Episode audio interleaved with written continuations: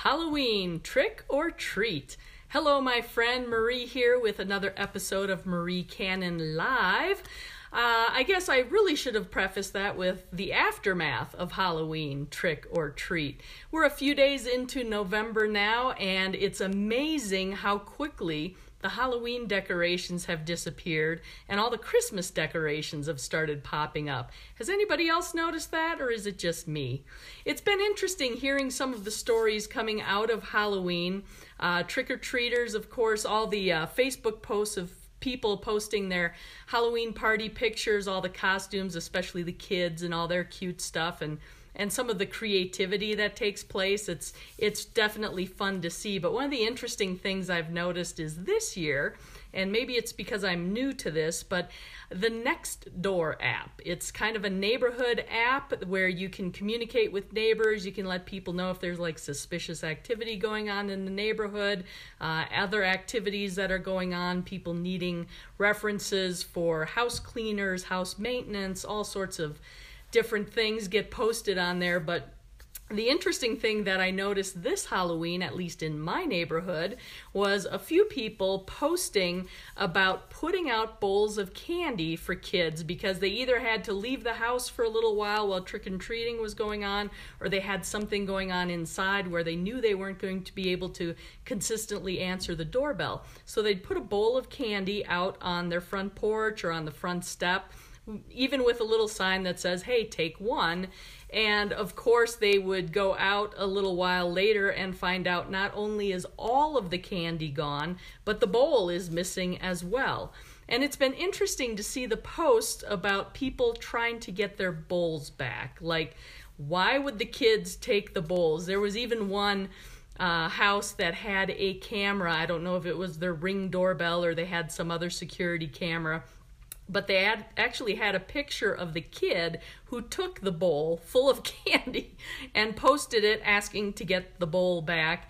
And all the discussion that started about it about shaming kids for taking the bowl or taking candy or whatever. And I'm sitting here scratching my head like this is really interesting. This this might be reason number 2037 why I don't have children because they're just embarrassing and stealing other people's stuff. I mean, how crazy? Why would a kid want a bowl? Take the candy, yes, I get that. The more you can get, the better, right? But some of the posts that were on there and the people commenting, it's just been absolutely hysterical to me. But my favorite holiday, of course, is just after Halloween, and that is the end of daylight savings time. That's when we get the day where we get the extra hour of sleep.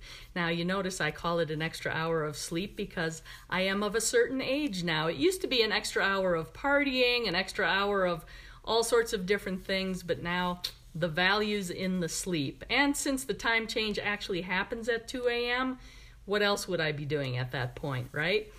So I think it's interesting as we head into the holidays that people are becoming, uh, I don't know, impatient more, I guess, as we get into the holiday, holidays. It's supposed to be a time of good cheer. November, Thanksgiving, it's supposed to be about gratefulness, thankfulness. Um, but I'm seeing more and more impatience out there, and I, I'm not sure why that is. If you have any ideas about that, I'd love to hear your opinion on it. Um, of course, I try not to contribute to that myself, uh, primarily by not shopping. Gotta love shopping online, right? Although I have to say, in our family and with our friend group, we've managed to avoid the Christmas gifting thing for the last few years. Christmas is all about the kids, and pretty much in my family now, the little kids are all grown up there aren't too many of them around anymore. So once they're 18 and they hit that adult phase, 18 out of high school, guess what? You're an adult. If you get a birthday card or a card at Christmas, you're doing good. But don't be looking for too many presents. That's how my family deals with it, and I am perfectly fine with that because you know what? It's supposed to be about getting together, spending time together, remembering things that happened in the past, different holidays, making new memories for the new holidays. It's not always about the stuff. So I am okay without the stuff. How about you? Tell me your Christmas traditions or your holiday traditions that are coming up. What do you do for Thanksgiving? What do you do for Christmas? Is there anything special or or particular to your family or friend group that you do? Be interested to know. Looking forward to our slide into the holidays and the coming of winter now that the weather has cooled off. Keep warm, and I'll see you next time.